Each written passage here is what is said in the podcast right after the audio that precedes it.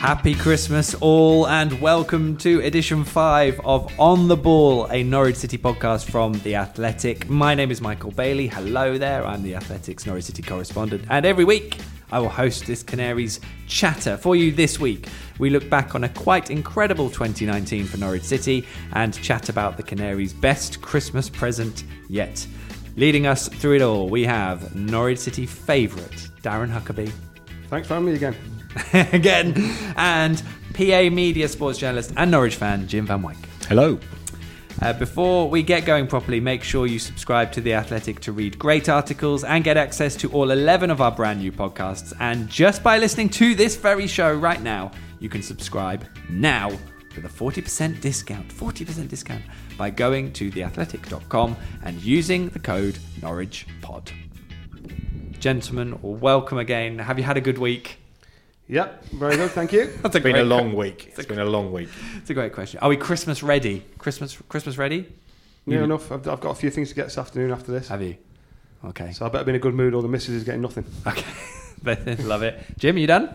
I need to go to the club shop to pick up a few little special items. Excellent. So Can you know, can you give us a Huh? window into what? I scored at Cow Road Pants, something like that. Yeah, no, brilliant. You do they do always those? go down. Well, I don't know. Well, they should do if they're not. Maybe maybe I'll have a chat with the marketing manager. So They will have a word. Uh, we are at Carrow Road, by the way, which is which is most lovely. Uh, so it is uh, time for us to look back over a quite remarkable 20, 12 months for Norwich City. 2019 began with a 1-1 draw at Brentford, and Timm Klose's entirely unremarkable equaliser. Uh, and then, of course, it ends with Norwich back in the Premier League, still hoping they can beat the odds and survive. Uh, it's been quite the ride again. Uh, they lost just once away from home in the Championship after the turn of the year, which is at Preston, Jim. It was quite remarkable from all of your Norwich City experiences. Remarkable. yeah, I, I I think so. And just looking back at the just looking back at those those results. I mean, after that Preston game, you know, we, we, we won at Bolton, then you know beat Bristol City, turning that round about you know being three um, being two 0 down at half time. Had that fantastic run of run of wins, and then we went through those runs of draws, didn't we? Just trying to get trying to get over the line. It was a fantastic time to be um, you know to be a Norwich City supporter and you know Daniel Farke rightly getting plaudits for for the football um, that they played and that they've continued to try to play on getting it back up to, into the uh, into the Premier League and it really lifted the whole city and the whole county, didn't it? God, yeah, just a bit. And there are so many moments from the Championship aspect of last, well, this year that we could reflect on because we're touching on them then. Mario Vrancic last minute free kick, the win at, against Sheffield Wednesday, the win at, at Leeds, and then all of the title celebrations. Darren, what sticks in your mind? I think the Leeds away performance uh, from start to finish, I think that was classed as a, whoever wins it's going to win the league. And I think we dominated the game. We were a better team from start to finish. I think that really just set everyone's minds at rest that we were the best team in the championship. I know we had probably a little bit of a wobble after that, but I think Buendia got sent off to. Yeah, Yeah, against QPR, yeah, that's and, right. And it was we couldn't win without Buendia. yeah, yeah. but uh, we got over the line, and like I say, it's one of them. It's one of them seasons that fans will remember for for the next twenty years. Did those um, title winning scenes and celebrations, did they take you back to when you guys won it? Yeah, exactly the same. Yeah, it's, uh, it's a bit like a bit like it was there because nobody expected it. I think you went under the radar for so long, and by the time that everyone took you seriously, you'd already walked away with the league. So, I think we finished on the exact same points as well. Yeah. So it shows how good both seasons were. This is it. Um, how much does what happens after it um, sort of protect the memory of, of winning a title? I, th- I don't think we partied as hard as these did. they seemed to be up on it all the time. It was, it was amazing. I, I've never seen so many lads out on nights out. I, th- I think it did finish basically when pre-season started, didn't it? From for some of them, but But, but like you say, you work all year, and when you do uh, achieve something that's special, you have got to remember it because it don't come around very often. And and the, the crazy thing about football, it stops first game of the next season, and it's like back to the grind, and and things can go good or bad straight away. So when you do get some kind of you know a promotion or something where everyone comes together, I think it's good that you, you get to remember it. absolutely. Premier League hasn't been so bad since, has it, Jim? I plead the fifth on that one. No, I mean I, I think it's. Uh, I, I remember speaking to um, speaking to Darren Darren Eadie um, uh, in sort of the pre-season to do a pre-season feature, and he was saying, I think Norwich, you know, that Norwich could provide an unknown quantity factor because they've not been in the Premier League for so long, and you know, perhaps take a few teams by surprise with the way they played, and I think that showed, especially in, you know the first game at Liverpool. I know the result wasn't good, but you saw some of the football that we then going to a place like Anfield and just going and playing the football and wanting to wanting to enjoy it. Had that fantastic win against Newcastle, and then for one reason or another, which not going to have long enough to go into in a podcast, things just haven't worked out. But the, the, the signs are there that Norwich can get the results, but it's getting those results consistently against you know the teams that you really need to be taking points off that you want to be finishing above. Two remarkable Premier League performances that were as good as anything from from the Championship element of 2019 as well. Newcastle at home, where Norwich I kind of just did what they did to championship teams against a Premier League team, regardless of what you think about it and what, however Newcastle prepared for it. That is what Norwich did.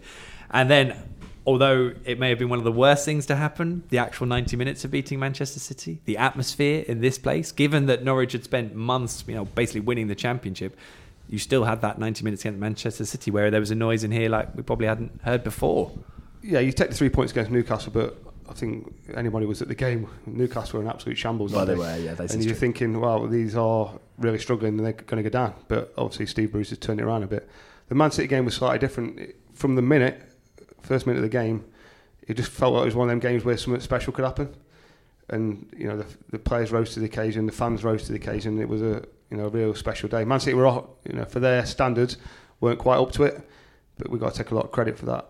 You know, you just hope that it's not going to be remembered as a game where we won and you know we didn't do enough after it to stay up. So, like I said, a great day and great memories, but you've got to take the whole season into account when it comes to results and staying up. Yeah, hundred percent. I, th- I think the frustrating thing is that people can see Norwich aren't far away. We're not far away from getting consistent results. It's just those small margins, those small mistakes, and we're being punished for it. But then that is what the Premier League is. Last season, how many times did Norwich go behind because you go, but you'd always felt that they would come back and Norwich would have the, the front line to power through teams. But you're talking about stepping up from effectively still with a championship winning team trying to hold their own in the Premier League and having faith that the players can step up. But the the, the golfing class from from the defenders that you're going up against, it, it's you know it's something else, and you have to just try and think outside the box really. I, I guess to see how you can get the results with with the players you've got at your disposal. Having seen what uh, Kevin De Bruyne did uh, at Arsenal, it's probably nice that he didn't play down here. that was probably yeah, one of the master strokes. You know, we, we, we spoke about you know the difference between the Championship and the Premier League. But we did concede nearly 70 goals in the Championship and still won the league. But the difference is you're not going to be able to score as many goals as we did last season in the Premier League, and you're playing against better forward players. So you, you definitely have to sort out the defensive side of our game. And uh, there's positive signs, but we still we still got the worst. Uh, conceded the most goals in the league, I, mean, I think. Uh, not quite. I think Southampton have conceded fewer, but it's yeah. Don't get me wrong. Yeah. it's, it's yeah. not exactly a clear cut. And I mean, the, the, issue with Norwich is that they've really struggled when they've gone behind. Yeah. Um, and, and that's, that's, that puts a huge weight on what you're trying to do, doesn't it? Uh, I mean, obviously, Man City felt special because uh, we did the Along Come Norwich live show before kickoff, I think, Darren. I think that's what, that's what swung it, I think. I think so. Should we, do, we need to do another one of those, don't every we? Every game. week. Yeah. yeah. I don't know if we do it every week, even away from home. Yeah, yeah. Have to work with the Along Come Norwich. I think that, that's key, what, what, what Darren said there, that you know, you don't want this season to be remembered. Oh yeah, Norwich had that great win over Man City, and then they just went down. You know, it's, it's got it's got to mean something, hasn't it? And and for, for, for that to happen, you know, things are, Norwich have got to find a, a way of consistently getting you know points against opposition where they really should be getting something from. I just remember when Norwich went to Wembley, put on a sumptuous performance. They beat Middlesbrough. It was such an iconic um, uh, 90 minutes for the football club, and then the fact that it all just sort of got thrown away in the following season you just don't remember as fondly the playoff final. Uh, that's yeah. how I find it's yeah, hard to hard to, to separate. Them. What you do, you look you look back and obviously have Premier League years on. It's always on Sky, and you don't want it to say show us beating Man City. And then come the end of the season, Norwich went down ten points behind everybody else. So yeah. you just want it. You, you've got to build on the them kind of performances and. And we haven't done it yet, even though we've had a couple of good performances after that. We've not really built any kind of momentum. Exactly. Well, there you go. The New Year's resolution for 2020, boys. Um, we, uh, over 2019, said goodbye to the likes of Remi Matthews, Ivo Pinto, and Marcel Franke. Ivo, you know, was was a seemed you know a decent enough, decent enough, decent enough chap, and you know a, a quality player. But when you had the competition for places, trying to dislodge those guys that, that came in, And I mean, absolutely, last season, you know, those those guys were flying, weren't they? Those defenders. So, you know, you can't really argue with the decisions that the that the manager has made. Certainly, with letting the players go. You know, maybe they just need a little bit of help with some incoming in the in the January sales, maybe. Indeed, and uh, I mean, Max Aarons has uh, developed into into the sort of player that left Ivo with no room to, to go last. I year, think so- you know Pinto always looked good going forward. Defensively, I think he was very questionable. If I'm going to be honest with you, and you know if an 18 year old's coming into the team for the first time, never played any professional football, and keeping you out of the team, Yeah. You know, maybe Pinto needs to do a bit, do a bit more. Ah, that's true. Well, it, well, he went to he went back to Zagreb and, and Mm. had a lovely send off as well. So, Yeah. how about a player of the year for 2019? Who do we want to give that to? I've got some select names here, but I'm open to uh, I'm open to suggestions. you know, Pukki's continued to score goals in the Championship and the Premier League. I think there's a stat came out that he's the highest goal scorer in all four divisions Yep. over the last year. Yep. So it's it's pretty hard to pick anybody else, even though there's been some real good performances around that. But you know, he's, he's been ex- ex- exceptional, and let's hope nobody puts a silly bid for him in January. Mm. Yeah, that's true. I, th- I think we'll be all right. I think we'll be all right. Honourable ne- uh, mentions, Jim. you know, maybe looking at an un, an unsung hero, maybe you know, because there were so many great, so many you know, so many great players. I just, I just think Kenny, you know, Kenny McLean. I, I just think every, everything about everything about him is his attitude, his his his team play. He shouldn't be able to do the you know the things he the things he does. He scored some great goals, some great you know some great link up play.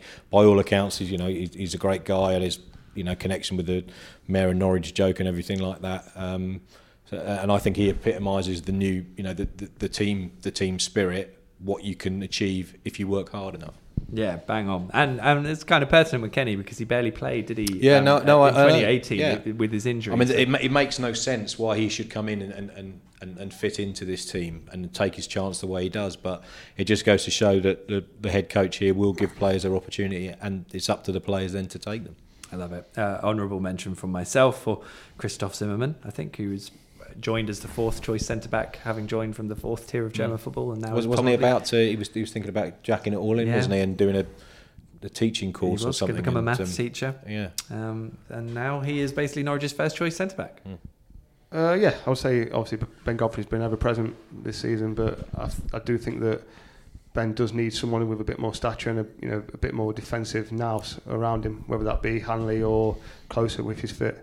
So yeah, Zimmermann's had a, a great season, Un- unexpected. That's probably what makes it so so good. Love it. Uh, can I throw um, one more at you for 2019? An unsung hero. I'm going to say Krul. Reason being, you know, there was a lot of doubters when he first started, and he did make a few mistakes, but I think his qualities shone through, and he's been our best player this season. I think his performance has been excellent, even in a struggling team. So, Tim Krul. Love that shout.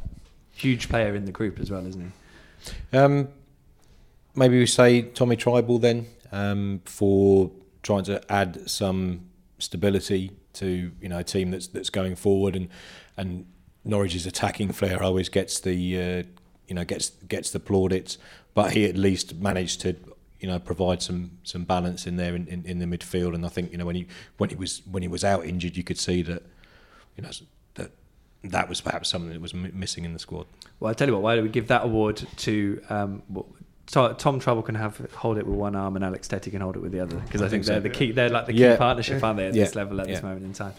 Well, what a year! We have got you with us, Darren Huckerby, which is very exciting, uh, and I thought it'd be good to chat about the time when uh, when you were actually the big Norwich City present, which I think is the official uh, cliche, unwrapped on Boxing Day here at Carrow Road uh, in 2003 as Norwich hosted Nottingham Forest. Um, you'd been on loan for three months. Um, you'd left a nice parting gift with a, an excellent performance here against Cardiff that Norwich won for one. Top of the Norwich were top of the league just, hadn't they? Just gone top of Top the league league, yeah. after beating um, Ipswich. Uh, it looked like the low move from Manchester City. It was going to be very hard to make it permanent. And then uh, you got walked out onto the pitch before kick-off here against Nottingham Forest. Yeah, memorable, memorable uh, time really. I can remember obviously finishing the Cardiff game, everything had gone well. Lads Christmas do on that night, so and you're kind of thinking, right, that's it, got to go back to Manchester. So went back to Manchester, spoke with Keegan, and obviously there was quite a few clubs sniffing around then. But I told him I'd only go back to Norwich. So I just thought, you know, I can't spend know, three months getting a team to the top of the league, and then the bond you've built, go to another club and it'd be a waste of time. So I thought, I'll only go back to Norwich. I'm staying here. So and you know, I think Keegan did help push it along. The money wise, he, he helped it numbers wise. So yeah, I spoke to uh, Gary Megson because he was at West Brom at the time. It was a courtesy call really. I just told him that I couldn't play for him. 'Cause I, For him personally. well, I played. I played with him at Lincoln, Yeah. and he was, he was a nice fella. But I used to see him on the side of a pitch, bawling and screaming, and I can't. I can't any of it, any of that. I'm like 27 years old, and getting sh- sh- spoken to like a, a you know, like a 18 year old. So I said to him, you know, all the best for the season. I told him I'd only go back to Norwich, and eventually it, it all got sorted out. It was off, then it was on, then it was off.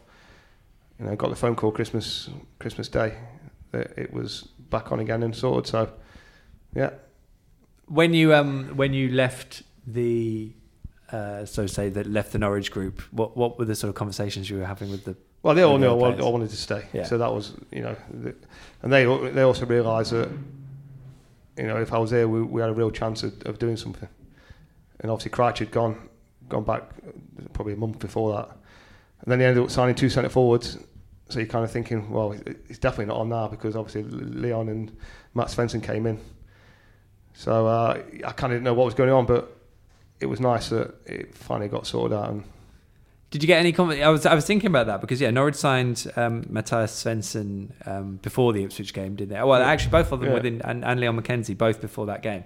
Um, so when you heard about those signings, did you did you speak to anyone? Did you or did you literally just shut yourself off from it? And I was still in, in conversation with Nigel, but what was what was he saying? He's like, oh no, I bought these two in, but I still want you. No, I think I was obviously first choice, but it was kind of it was not happening. In the end, the money I don't think the money was even that much. I think it was seven hundred fifty grand or something, which is you know, it's peanuts really when you, look- when you think about it. But at the time, it was just it just it just wasn't happening. So you kind of like think, okay, I've got another slog. I've got another six months here to try and you know if you're away for three months, you, you don't just come back in and be involved with the squad. So it's it's one of them times where you just got to get your head down, you know, refocus. I've got you know I've got six months to either get in this team or get myself fit enough to go somewhere else, and that's that's how football is. So it was difficult, but you know, the, the Nigel always knew my, what my first choice was. So I wasn't trying to play any games. You know, it was either Norwich or that was it for the for the rest of that season. So lucky for me, you know, people stepped up and got the job done. Jim, shall I bring you in here? Um, can you remember that time? I mean, I can. I mean, it's it's, it's fascinating sitting listening to, you know, Darren. It's it's a great insight, and it's something that you know we don't get to hear very much in such you know such honesty about you know things going on behind the scenes. And I remember I remember at that time it, it coincided just when I was um, moving down to uh, moving down to London to start um, covering uh, to start covering the, the Premier League teams, and my beat was then. Um, uh, Charlton, Crystal Palace, and then went, oh, and Norwich have ended up in the Premier League, so you better go and you know you better go and cover them. far. And and uh, Darren came in, and there was a, such a galvanising, such a galvanising force, and such a positive influence on you know on that team to help you know get Norwich over the line. We'd had the, the you know the, the the bit of disappointment a few years before of um, you know of not, of not quite of not quite making it, um, and it was just it was again it was a period very much like we'd had um, just in the in the last 12 months with everyone going forward and all of those celebrations and uh, remember um, covering that the the celebrations at the time and Nigel after he'd, he'd had the, the trophy you know he, he he, he was in tears and you could see how much it meant to everyone to get Norwich over the line to get Norwich back in the Premier League.